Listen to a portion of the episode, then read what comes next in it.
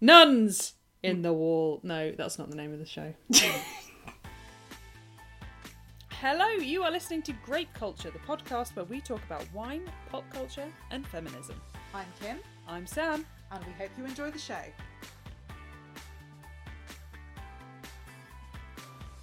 This week's episode, we are talking about The Woman in the Wall off of the BBC. Mm-hmm. Something slightly creepy and spooky Yes. for Spooktober. Eerie, I guess. Eerie. But before we get into that, we have some wine. And. Sam, what is it? Why is it here? Why is it here? Tell Why is it in this it. house?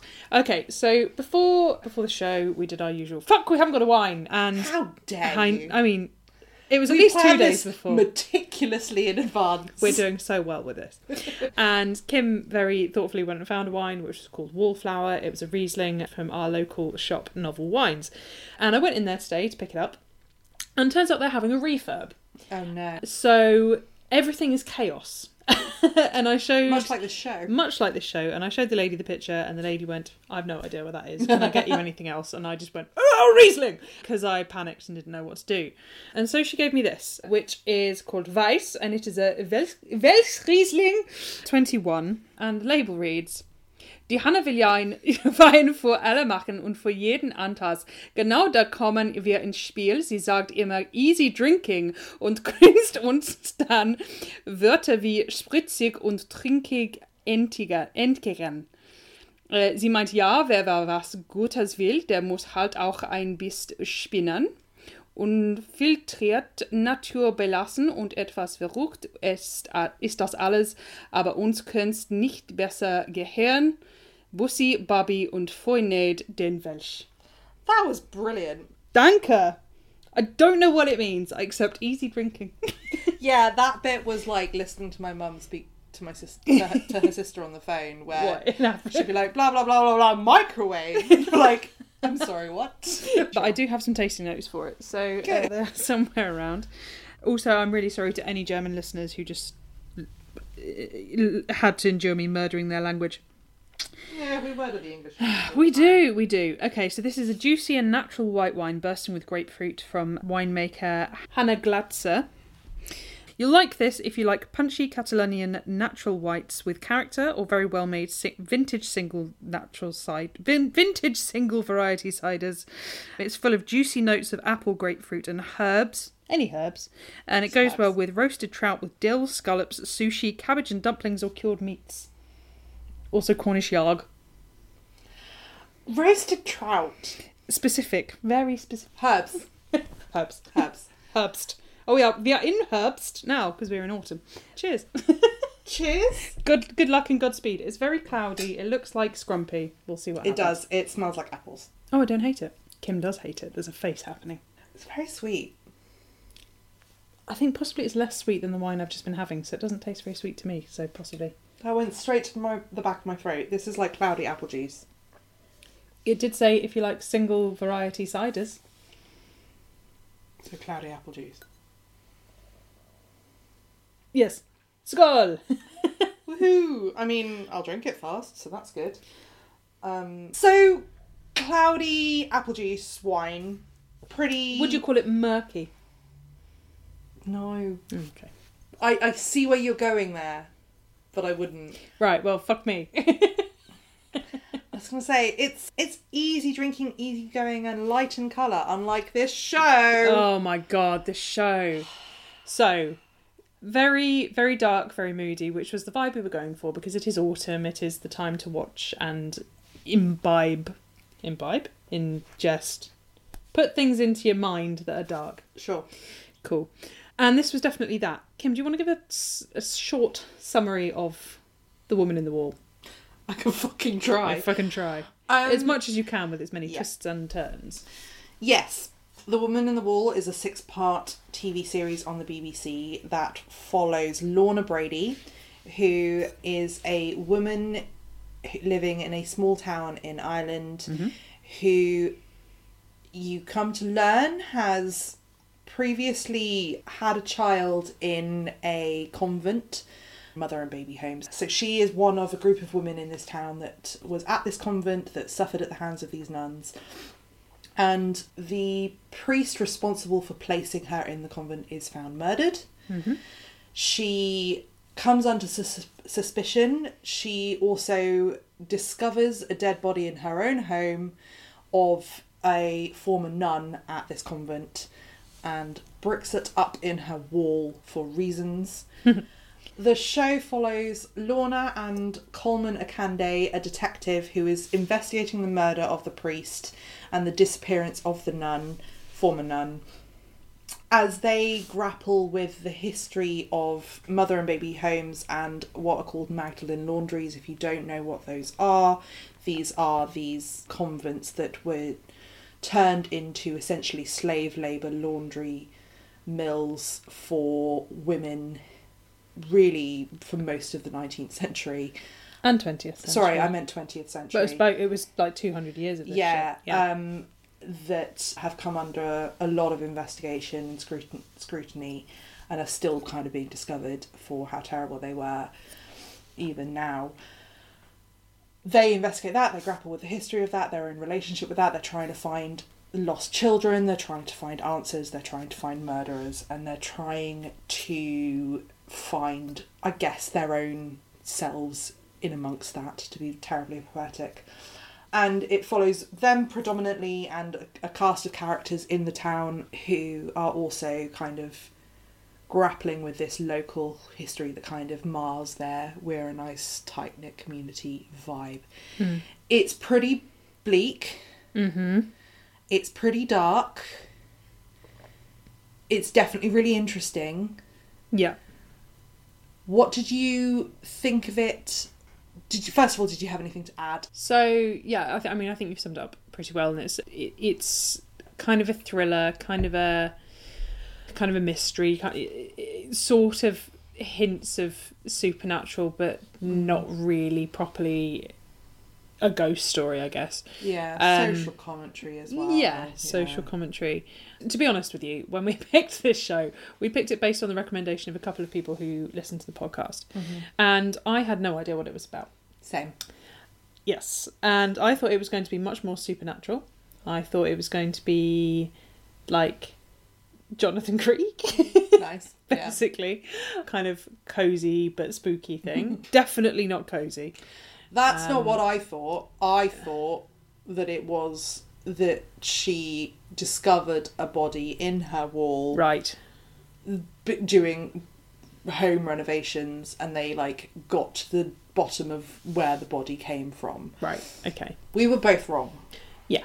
Yeah. It's much more to do with this hidden aspect. Well, not hidden so much now, but this formerly hidden aspect of Irish history. Yeah. Did you know much about the Magdalen laundries before this show?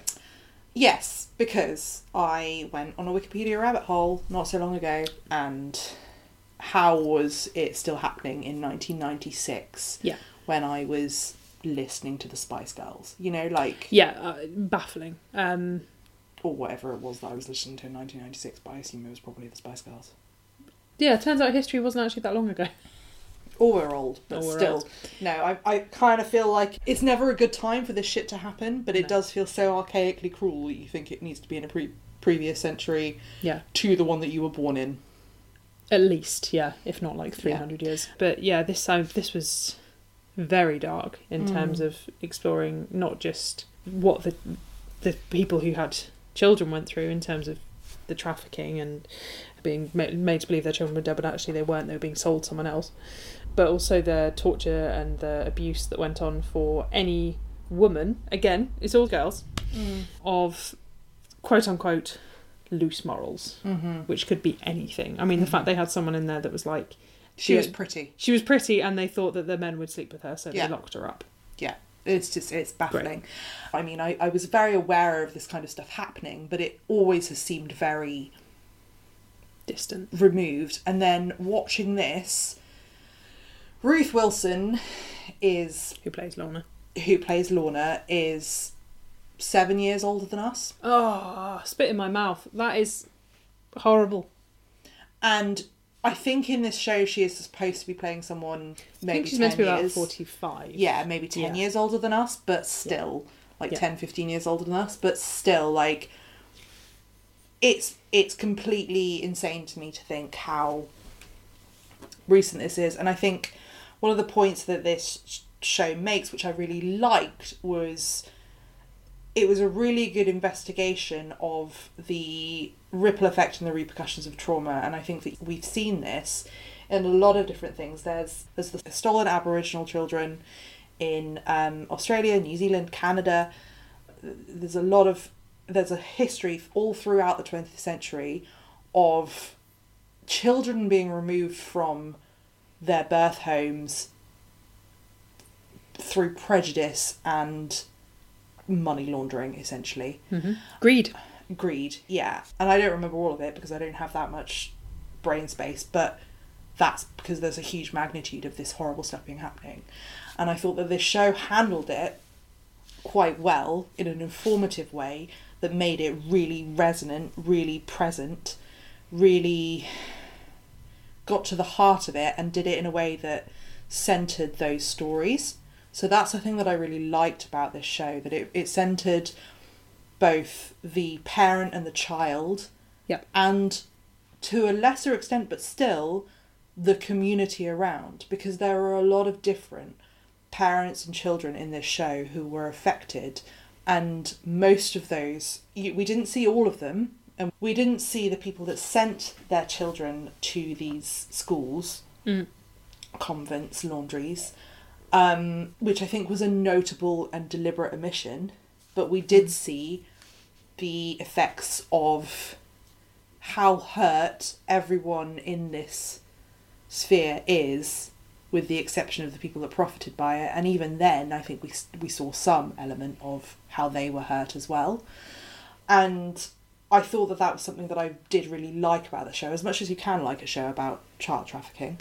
Yeah. i thought that it was handled in such a way that was informative and conscientious while still being a plot that you could kind of get behind, I Mm. guess. Yeah. Rather than like a straight up documentary. Yeah, yeah. I think having a narrative and a character to ha- to hang on to, uh, as with any of these stories about traumatic events in time, really makes a difference in terms of empathy and, and yeah, hooking on to the subject matter, right? what Um, did you like not like about this show, Sam? What did I like slash not like? So I think that it was like you say, it was it was very well done um, in terms of handling the subject matter. Although I do always feel with these kind of stories, um, there can be an element of reveling in the misery of others, Mm-hmm. and I think this show tried to not do that Mm. in that it didn't in terms of the flashbacks to the times spent in the laundry i felt like they didn't do that very much it was it was kept to a minimum not to say that there wasn't misery throughout their lives and, and things and I, I and i do worry sometimes with these kind of things that it's the same reason that i don't like war films Mm-hmm. is that i feel like you are using someone else's trauma for entertainment and obviously that's not always the case sometimes it's for education sometimes as we've just said it's to you know make people aware of things that have happened with Mm. a slightly more personal Mm. slant than just a documentary but i think this managed to kind of tread that line quite well Mm. um and I said to a friend of mine who who had recommended this, and who again is, listens to the podcast. I was like, "Oh my god, I think it might be too bleak for me. I don't know if I'm going to finish it." Mm. And she was like, "Oh, I actually thought there were bits of it that were quite funny." Mm. And I was like, "Oh, no. Now that you mention it, I, Mhm. yeah, there were some bits in it, and it, it did manage to kind of subtly get some of that humour in there. Mm. Whereas I thought it was just going to be all like sad, sad, sad, sad, sad, sad, sad, which admittedly very sad su- subject, but you can't take in that much sad Yeah. for six hours straight, Yeah. right? There were definitely elements of humour. Like there Yeah. weren't it wasn't like a laugh track humour. no, no. It was just that kind of quirking your eyebrow humour that you can have even in the middle of grief. Yeah, yeah, very much that. Yeah, I mean, just the bit where the ve- like the very first scene in the show is Lorna waking because she sleepwalks. There's all this, you know, these texture shots of the Irish countryside and big cloudy skies and mm. dry stone walls and fields and sheep and shit and shit. she Just close ups on shit. But then, and there's this poem being read about "Don't look for me in my grave, I am not there" kind of Mm. thing. Is this a poem? Is this a Mhm. recognisable poem? Yeah. What is it? Do not stand by my grave and weep. that one. And it's being sort of whispered in a weird, creepy way. And then you cut to this woman in a white nightgown in the road, and then she wakes up and you it's, it's Lorna, and she's just like, "Oh fuck!" What's the point at which I was like, Yeah. "Oh yeah, that's quite funny." I enjoyed the bit when she, uh, just after that, where she was walking through and she goes, What the fuck are you looking at? yeah, Did you notice in that opening scene the stigmata? yes, I did on the hand. Yes, Yeah, Yeah, but yeah. also the hip. yes, with the yeah, Yeah. yeah, yeah, And I was like, I kept waiting for that to not. and it never came up. And it never came up, and I was like, That's so subtle yeah, and clever like that this is this is the person who is going to like absolve these sins or bring these sins to light and take them on Yeah. herself and sh- in the end spoiler alert she does in a Yeah. way take on these sins so that other people can get their answers i think that it was incredibly subtle and i think that there were a lot of references probably that it, that i didn't get because i am not a catholic yeah, and I am not as well versed in Catholic history and the Catholic faith as I am in a lot of other things. But even then, I thought that that was that was really interesting. I agree. I liked the humor. The bit that I was thinking of was so Lorna spends a lot of time trying not to fall asleep because Yes. she doesn't want to sleepwalk because she doesn't want to hurt anyone yeah, and because she doesn't understand, like she's not aware of what's happened. and- Yeah. yeah, And at one point, she's reading like five five things that happen to you when you don't sleep, and one of them is like you really crave snacks, and she's got like She's got, like, five packets of crisps around her, Yeah. and she looks at it and she's just like, "What?" And then this guy Michael comes over that's his name. and he Yeah. goes, "That's a lot of crisps." She goes, "They're They're mine." mine. Yeah. I love that. And then when he's like saying stuff to her, like, ah, she's like, you're a bit weird. Have you always been weird? It's like, ah, says the sleepwalking arsonist eating five bags of crisps. Yes, Yeah. I quite like that. yeah, Yes. yeah. I liked I liked her weirdness Yeah. and her oddballness And her Joan of Arc haircut. and her Joan of Arc haircut and her slightly like Lazarus walk. yeah. The, Um, the stompy sleep. the stompy sleepwalk. I Yeah. enjoyed that. So I agree. I think the humour was a was a nice Mm. touch to Mm. this. Moving on from what we did like, what didn't you like? Oh dear. I mean, it, I don't really do gritty drama as a whole because life's gritty and sad enough. So I wasn't necessarily on board with this show from the beginning. I did think that I was just going to have to watch the first few episodes and then synopsis the rest. Mm. But I did watch the whole thing because it kind of went, yeah, we've hit you with a lot and we're going to continue to hit you with a lot because this is grim, but we're going to give some hope in there and we're going to lighten lighten it. Yeah. But I thought it was very heavy-handed in the Mhm. first few episodes and I would have preferred a bit of a warm-up, I think, rather than I feel like episodes 1 and 2 were just like bam trauma, bam murder, Mm. bam a bit much. But yeah, Mhm. so for me I, w- I would have liked that spread out a bit more. I don't know if that's necessarily a bad thing or just personal preference.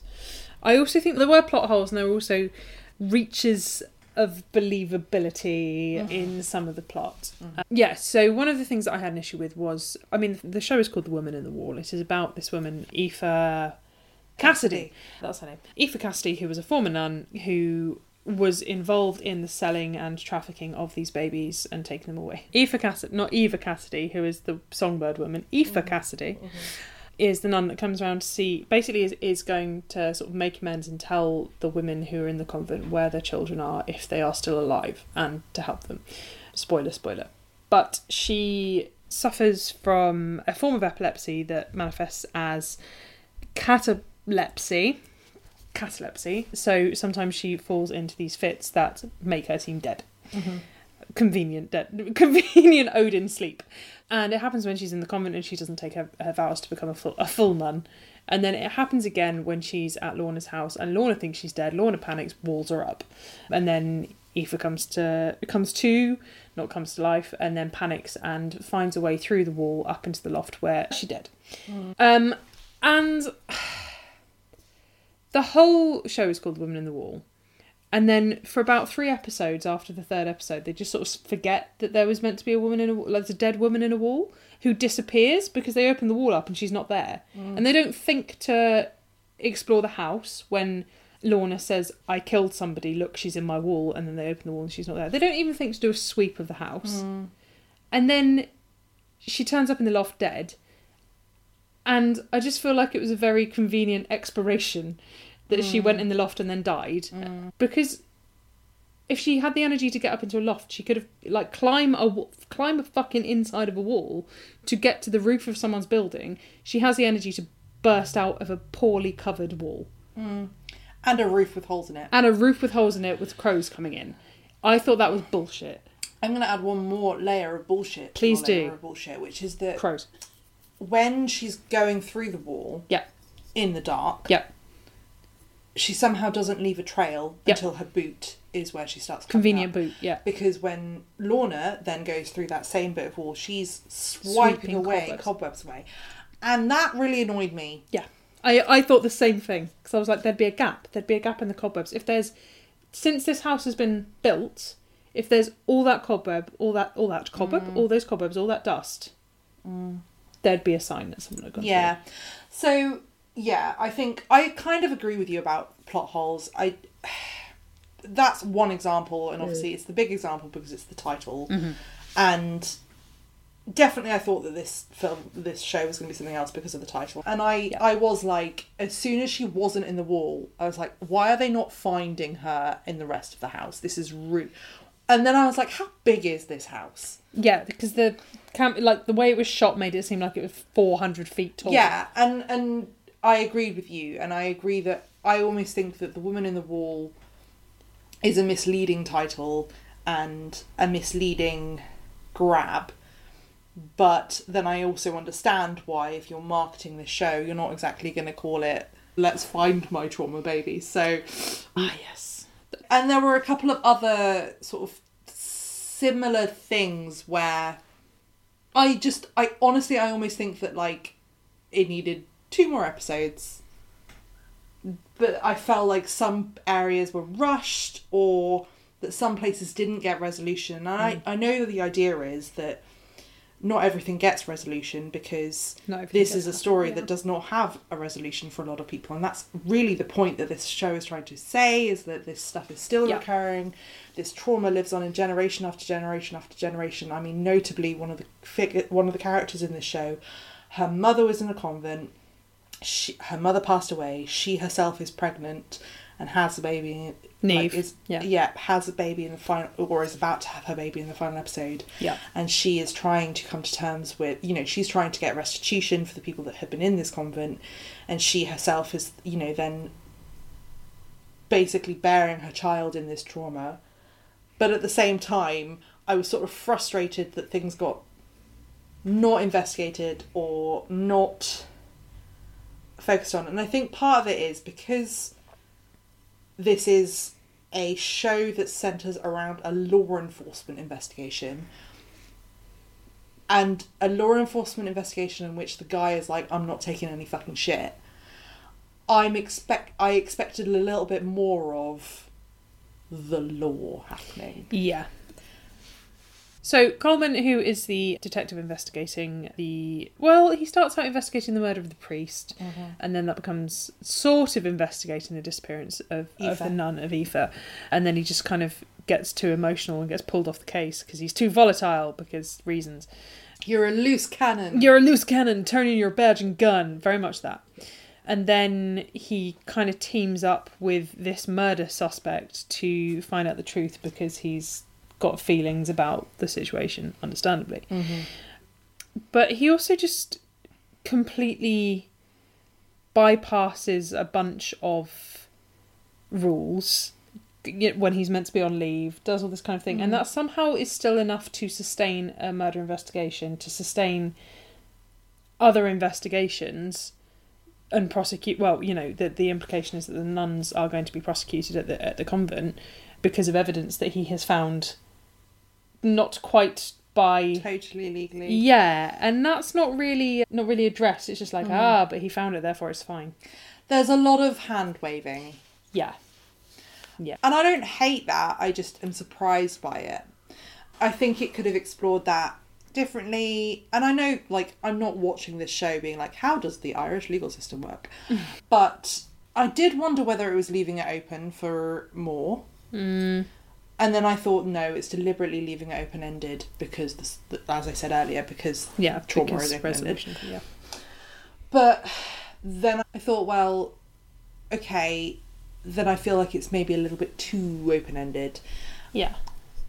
And I agree with you, it's, it's almost because for someone whose job and history and life is rules, he's not following any rules. No. Also, Colman, played by Darren McCormack, Mm-hmm. Pretty, pretty dark. beautiful man. Be- Uh, pre- as previously You're a beautiful man. When will you wear wigs? as previously mentioned in our episode about Good Luck to You, Leo Grande. mm-hmm. Um, in this show, given up for adoption in 1989, I believe he says, or born in 1989. Born in February, oh, given up for adoption, eight, February '89. Yeah. When he was six, So he's meant to be like forty. Yeah, whereas in Leo Grande he's like 26. So what the fuck is happening with the ages in the show? What the fuck is going on? What the fuck is going on? I, I'm not gonna lie, I spent more time than I should have trying to figure out the ages. Same, because I was like, okay, so she must have gone into the convent when she was like 15, because she mentioned starting at the poly, which would be like, Mm-hmm. you're 15, 16. And then I was like, but they're saying that this finished in 96, which would make her this age. I, like, I, I was doing proper, that meme of the woman staring at all the equations and stuff. Yeah, it was some Yeah. proper. Yeah. I, I was the guy from It's Always Sunny with all the things. Yeah. Charlie, yeah. Yeah. And and I know that that's not the point, no, but I did feel like that it wouldn't have taken very much to not have people like you and me obsessing over that when there's more important stuff in the story. yeah. And yes, okay, fine, that's an anxiety response because we're we're deflecting from the trauma by focusing on something that we can potentially solve. And I get that, and that's fine. But if you're trying to tell a story and you're taking two very beautiful famous people who have played every fucking age under the sun in mm. the last five years just give me a little bit of grounding of how old Yeah. they're supposed to be and i think they probably tried to do that but I, I i did wonder about the choice of casting basically ruth wilson is excellent at playing ambiguously moraled women The main thing I know her from is, is yeah, Hi- His Dark Materials. yes i've also seen her in other things She's very good. I think she's fascinating. Like, but I also think that she's ambiguously aged. She's playing. She's playing someone that is meant to be of an age where they could have had a child who would be the age of our partners, Mad. which I don't think tracked No. unless this was set ten years ago. Yeah. I also was kind of waiting for someone to reveal that they were secretly Colman. Yeah, I thought. mother. To be honest, there was a bit at the beginning when I was like, "Is he her baby?" And then, And then I I was, was like, no, no, no, yeah, yeah, exactly, yeah, no, she's a baby. Um. Anyway. Yeah. Right. To to And I'm glad they didn't do that. So yeah, so a lot of plot holes, which I think, to be honest, the thing with plot holes is they're really hard to talk about because they're holes in a plot that you're not watching, and they're missing, and so we don't have all the words. The thing about holes is they don't. They're, They're not holes. there. They're not there. So you. c- I just want to talk briefly about one thing that I didn't like. Okay. Yes. Do tell. We've talked about how this show is really dark. but why does this show have to be so fucking dark? So physically dark. Like, Cinematog- Who- cinematographically dark. who is the lighting crew at BBC? And can It's I one have- man called Ken. And can I have a word with them? Because look, we It's all saw dreadful. we all saw Wolf Hall, Yep. and we know that that was all like, oh, natural lighting, blah blah. This is what it would have been It like at the time. And like, no wonder Henry had six wives because he just couldn't He just fucking thought they tell the the same difference one. between yeah. them. Yeah. Oh, Um, why has this one got a stump where their head should be? What's gone on? Um, but this is a this is a thing that is happening in like gritty shows. Oh. But they're just not fucking lit right. And okay, fine. uh, Maybe I shouldn't be watching this show on my phone, but you have to consider that I might be watching this show on my phone. And, And for those of us with bad eyesight, it's very inaccessible. I couldn't fucking see half of it. No.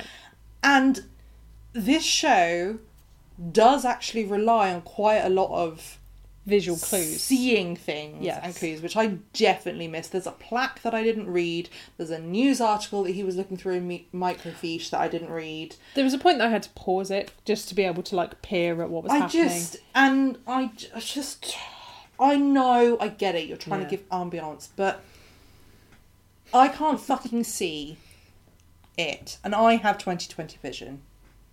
I just yeah. Please turn up. Please turn on the lights. Turn up the fucking contrast, the my, lights. my my guys. My guys. So that was my. That's my thing. I didn't. no, I think I think that's perfectly fair. Yeah. Also, the one like in her house, the red room, the room where the drama happened. Why was it red? Why was everything red? Why was it red in that room? Why was there a red room where she put all her like trauma? That had nothing in it except trauma box. Trauma box And then dead body. paintings of. Oh, this is my trauma dead body room. Do you not Yeah. have? Do you not have one? Poor. Yeah. Yeah. Yeah. Yeah. Yeah, that was a bit weird. And but also his trauma tunnel, and then he ends up in the fucking His trauma tunnel. Trauma tunnel. Yeah, yeah. Fucking trauma tunnel. Didn't like trauma tunnel at all. No. Wasn't a fan of that. Trauma Mm. tunnel is the name of the bar I'm going to open. Trauma tunnel is the name of my sex tape.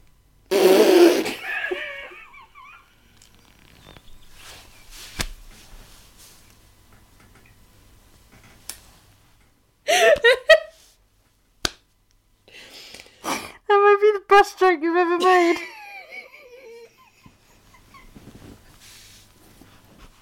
Is it badly lit?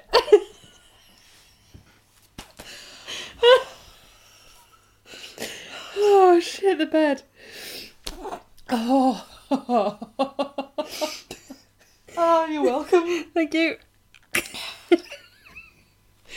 So, trauma tunnels aside, we are going to take a small break now, refresh our glasses, and we'll be back to talk some more about the woman in the wall.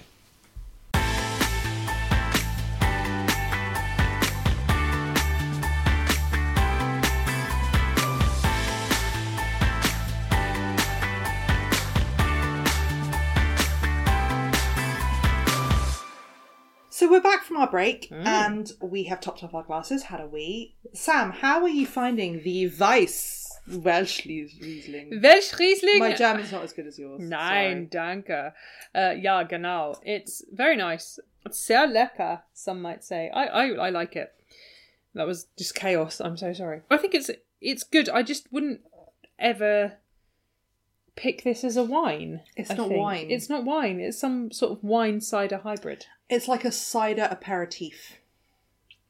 like a cider wine cocktail. Yeah. yeah. Which, if you saw it on a menu, you'd be like, "That's gonna make me vomit. Yeah, That's gonna give me a screaming headache tomorrow." Yeah. And I guess that that's kind of appropriate considering that we're talking about a show in which uh, there's a lot of confusion, a lot of blurry faces. There's a literal banshee, Yeah. The wailing woman. the wailing woman. the wailing woman. Speaking of screaming headaches, but yeah, I don't hate it. It's just not wine. It's not really. It's not really pairing with the show in the way that I wanted it to. They don't actually drink very much wine in this show, but then I suppose if you were going to go for any wine, it would be the blood of Christ. Sorry for not bringing my sacramental wafers with me. How, but yeah, it's it's not pairing well with the show necessarily. It's it's a bit too fresh. It's, it's really a bit too summery. I do think that this is lovely picnic wine Yeah, I can see that. Yeah. because you can just drink this like juice and then you're fucked. So once again, we're talking about The Woman in the Wall, which is available on BBC. It's a six-part series Beep. starring Ruth Wilson and Daryl McCormack, following. Oh, he's so pretty, and following So pretty. The trauma and history of the Magdalene laundries in Ireland and the women and baby homes, and the kind of traumatic repercussions of that. And the generational trauma that Yes. brought with it.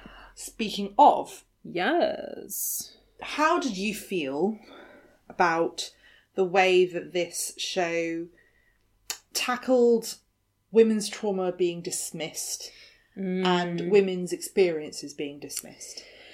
I'm, I say specifically women. I'd like to caveat that with I recognise, and we recognise, and I think this show does a really good job of recognising that this trauma does not exclusively belong to women. This mm-hmm. belongs to generations of all all genders and that there are racial elements to this as well. And it, uh, it, it explores all facets of that and including you know lgbtq race and gender politics within this. But the reason i ask specifically about w- women's trauma is that we are following a female presenting person.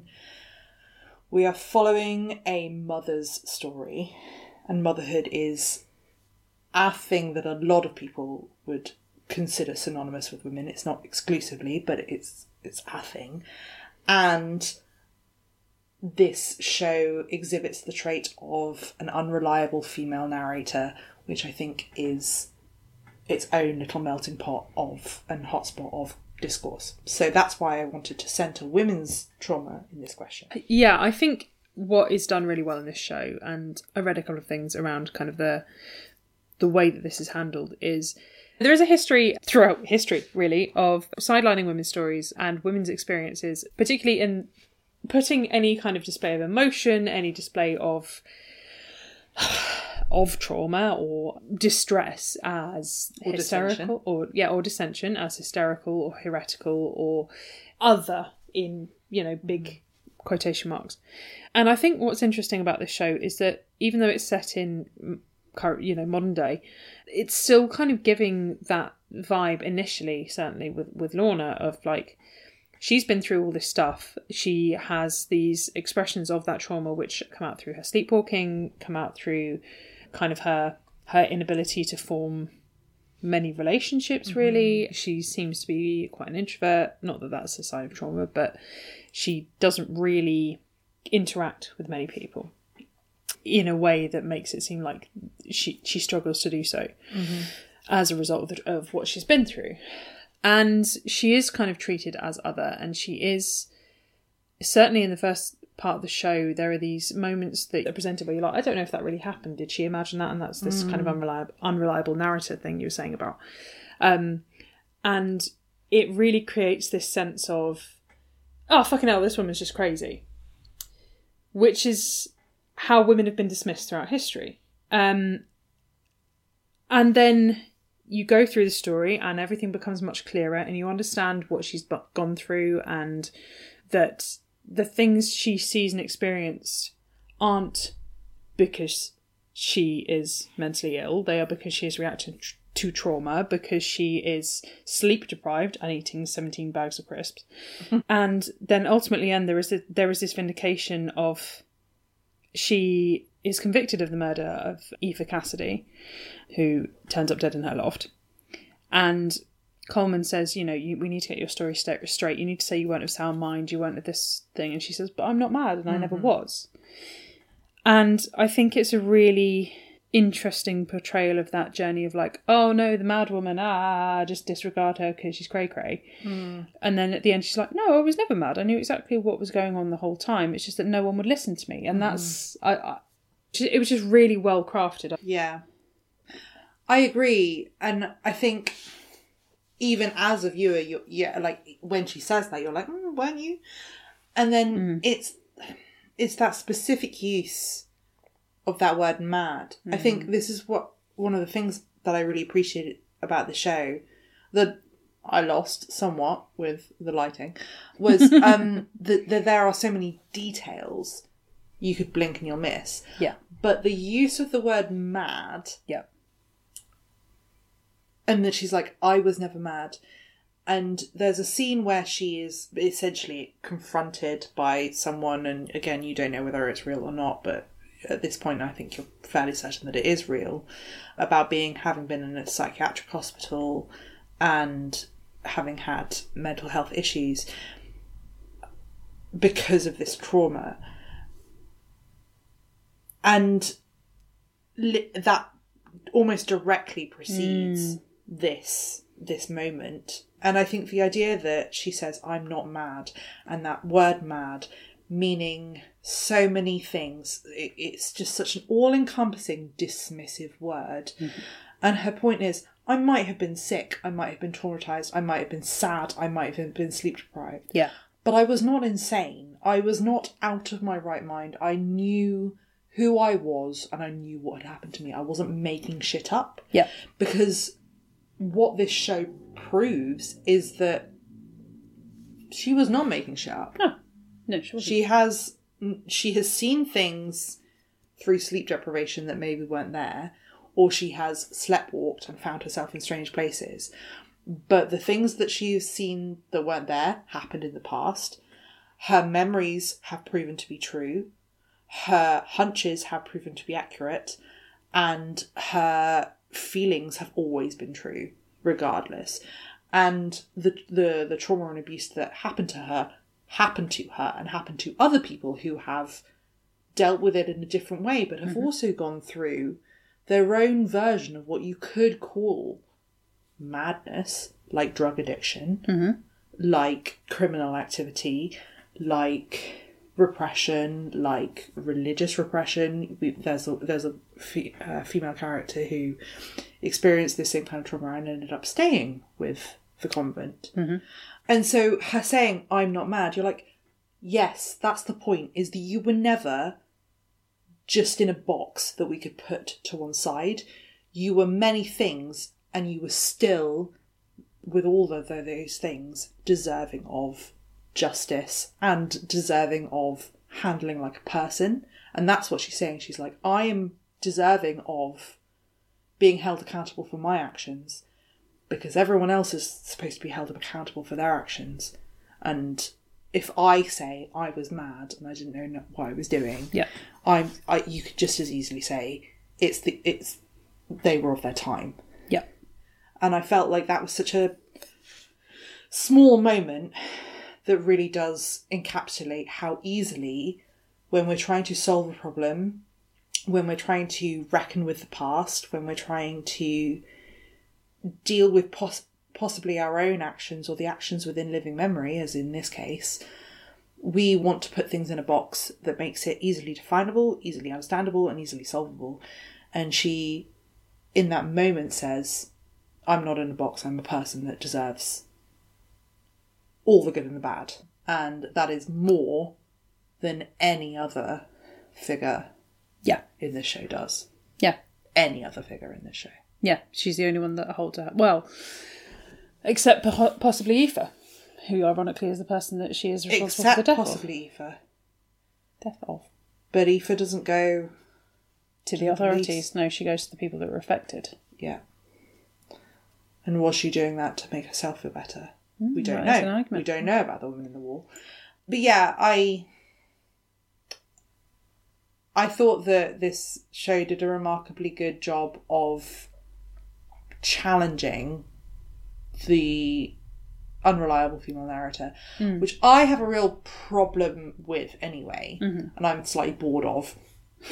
And I was thinking whilst you were talking the flashbacks in which we saw young Lorna and young Clements, who is Lorna's friend in the convent.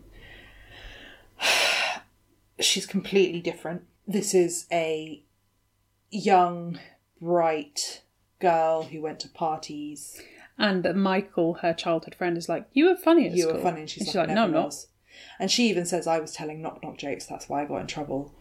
And it's like she was, yeah, she was young, bright, funny. Obviously, had uh, friends, relationships, made heading plans, to made college. dreams, Yeah. and that that destroyed her, and that led her to this person that um,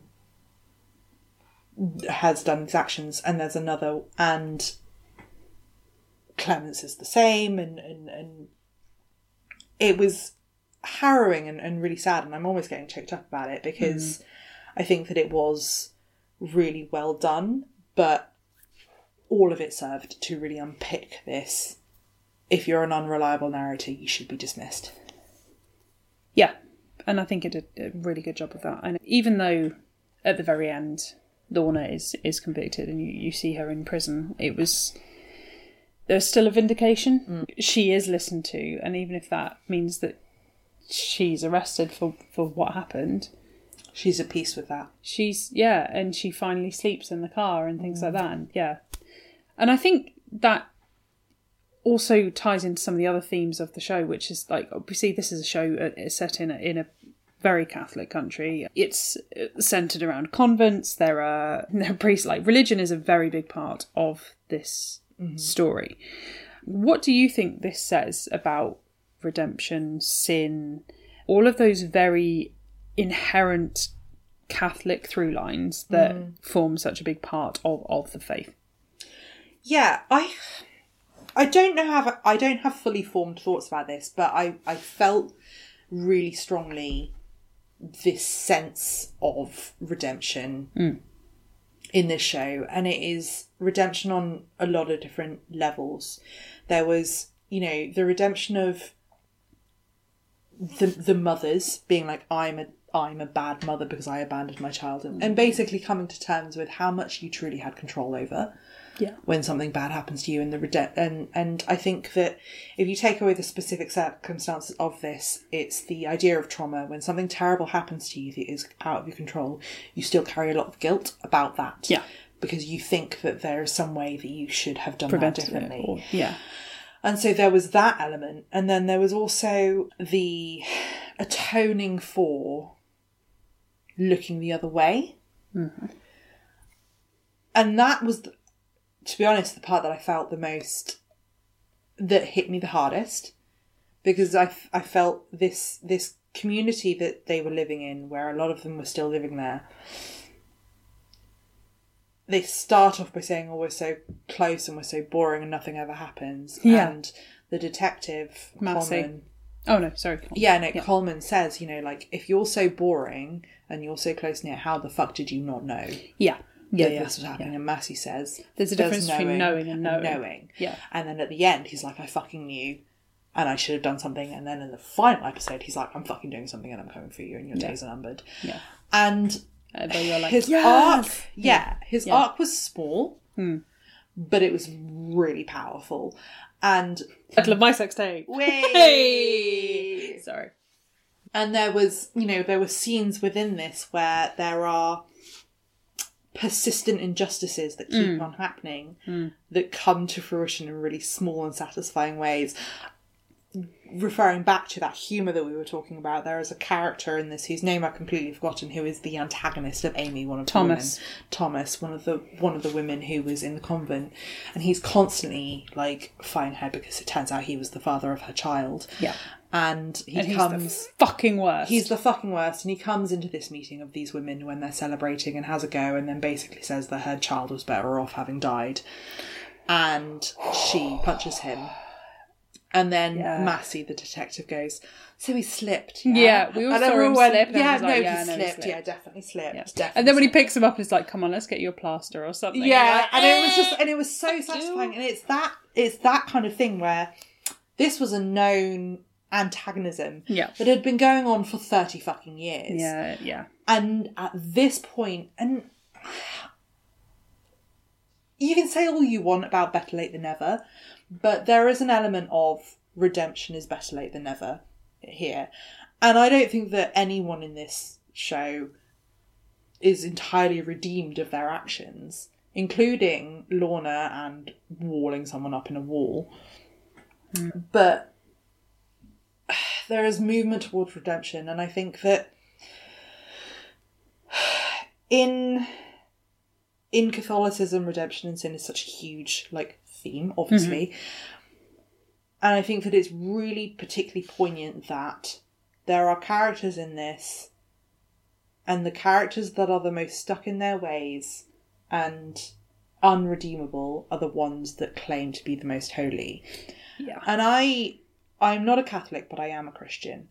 And I really, really hate people using Christianity to justify their shitty actions. More Also that, importantly, yes, like I yes, yes. care more about Yeah. that than I do people telling me that I'm a shitty person because I'm a Christian. Right, okay. fine. Like because I care more about the fact that people are doing shitty things in the name of the God that I believe in. yeah, fair. The God of Love, yeah, but we're just going to Yeah, take you over the. God of love, the God of hey, don't be a dick, and don't be a dick. Yeah.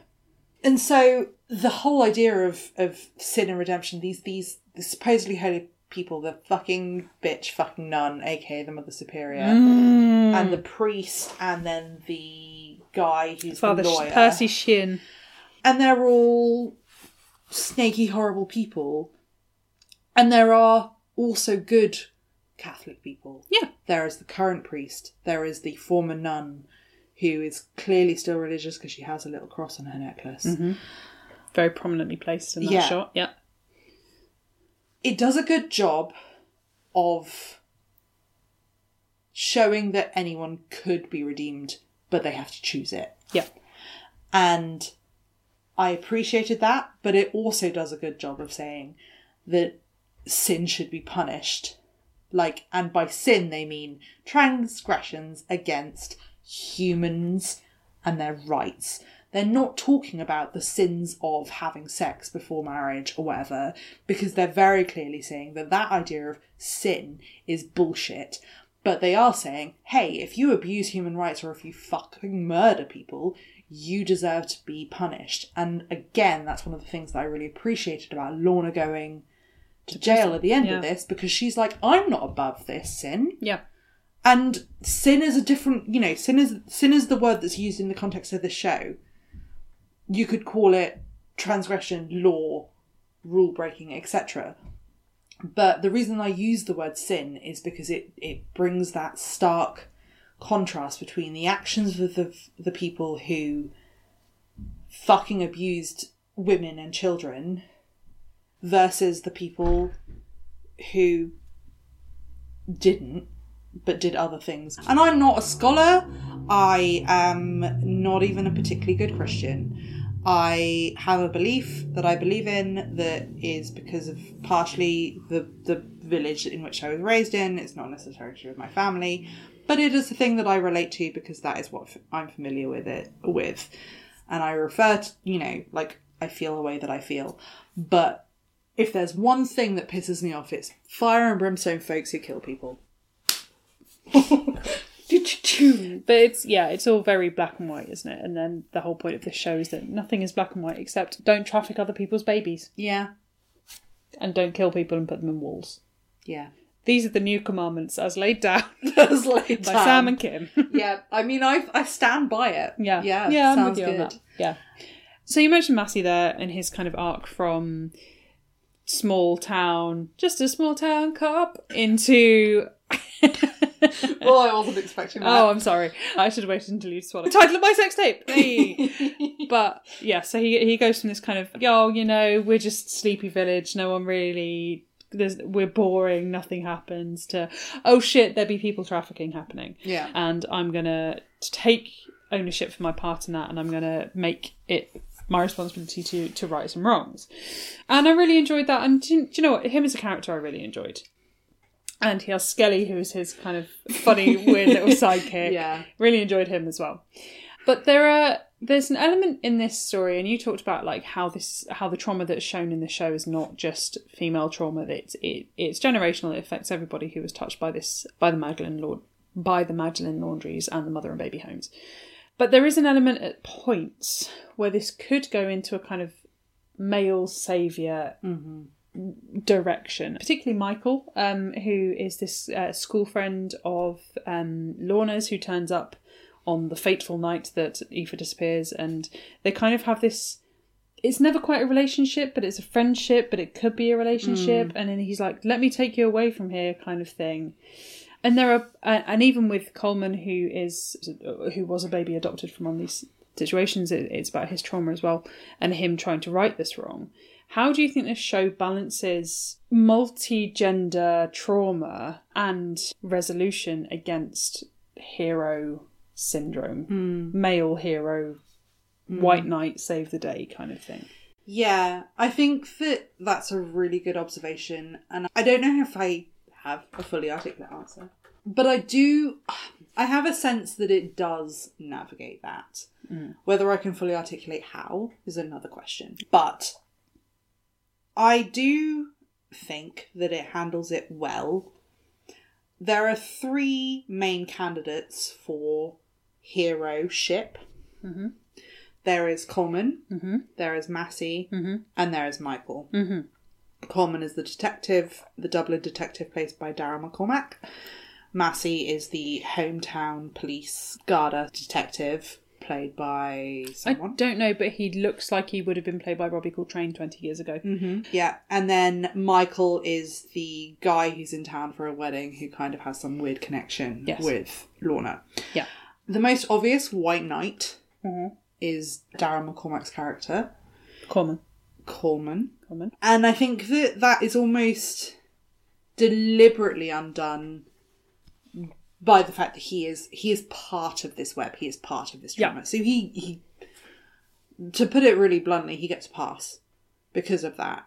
And throughout this, the first three episodes of this, they're at war with each other. They're you know they're antagonists. I mean, it's not war, but they're you know they're antagonists. He's trying to prove that she's guilty. Yeah, and, and yeah. then they form an unlikely partnership. And I think this he's exploring his own trauma, she's exploring her trauma, they are exploring their trauma together. They both cross lines, they both see each other's views, and they are as needed to each other throughout the plot as, each other. So I, I always feel like that they are equals in both their experience, their reason for being in the plot, their relationship with the plot, and their Yeah. actions. yeah. So I think that kind of removes the idea that that he is some kind of male savior. Mm.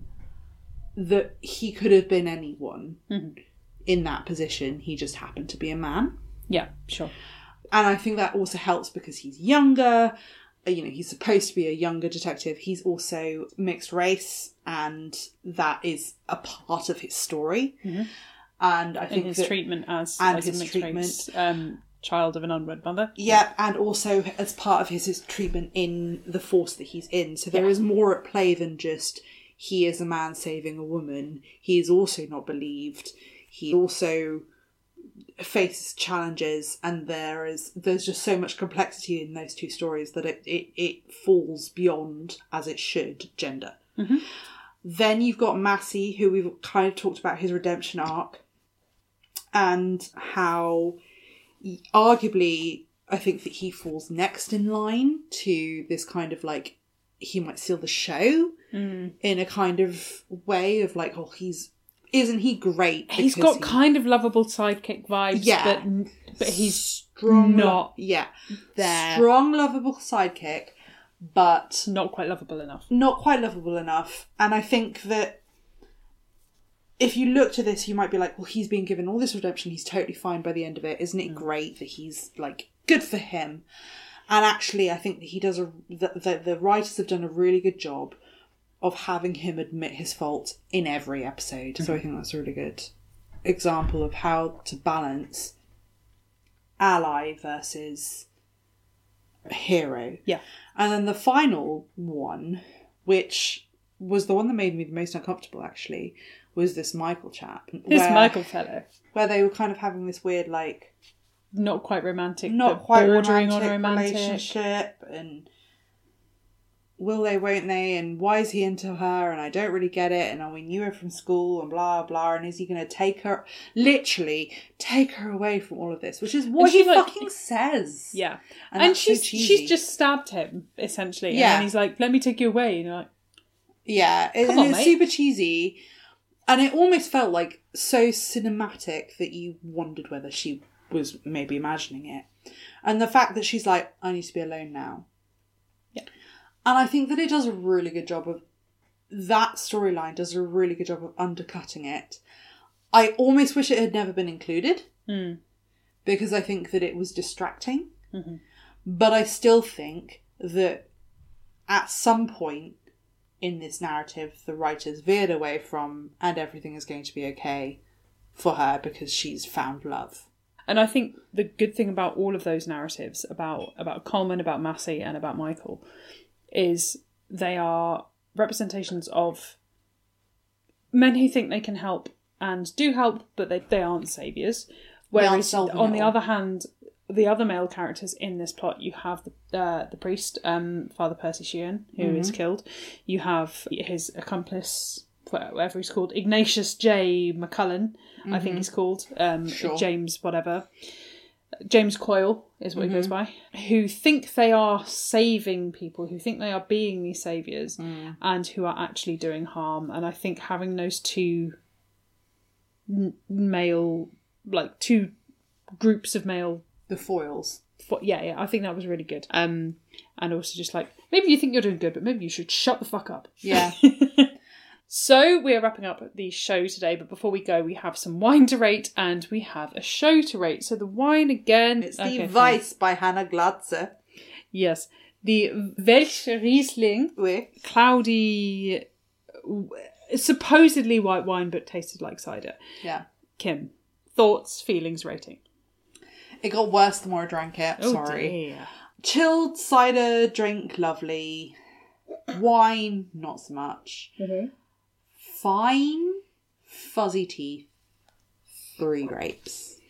That's higher than I thought you were going to go. To be honest, yeah, I I liked it. I thought it was it was more palatable than I thought it was going to be. Considering when she handed it to me, I was like, oh god, why is it why is it sedimenty? but it was actually quite nice. It was very cidery. It was quite sweet. I did get the Riesling thing though. Like it was quite hmm. Rieslingy. So yeah, I'll go for three as well. I think. Yeah. Yeah, It just it's it was it was good. Surprisingly fine for something that looks so weird. For, s- for something that looked like it had been brewed in your dad's toilet. yeah. Yeah. Take that however you will. And how did you feel about The Woman in the Wall, which again is the BBC drama starring Ruth Wilson and Daryl McCormack? I have to say, I really enjoyed. There's got to be a better word than Mm. enjoyed. Appreciated? Yeah, I appreciated the show. It was definitely a vibe. It was definitely a vibe I like. I would have preferred to not watch six episodes in one day, but that's on me. I thought that it was a well handled, well written story about something that we should talk about that mm. is a, you know, a national disgrace and that has continual repercussions and is indicative of the kind of trauma and hidden history that we are continuing to reckon with. I thought it was well handled. There were some plot points and some issues, but I surprisingly thought that really it was a cut above how this kind of thing could be sensationalized and handled. Yes. So I'm giving it four grapes. Four. Yeah. Wow. I thought it was particularly well done. Very good. Yeah. What about you? It's very hard, I think, with this kind of show to separate what you enjoy versus, as you have just said, what you enjoy versus what you can appreciate for the subject matter and the way it's told. I think if I were, I, I think I go with you. I think I go with a four, but that's not from personal enjoyment because I really struggled with this. It's not what I would watch normally. It's not an enjoyable storyline, but I can appreciate its significance for this event in history. I think some of the writing was was really great. Cinematography less so. Put some mm-hmm. fucking lights on, like you said. so yeah, four. Let's go Yeah, four. I think I think that's fair. So that's the end of the show tonight. Don't forget, if you are listening on an Apple device, to give us a rating, maybe leave us a review because we love to know what you think.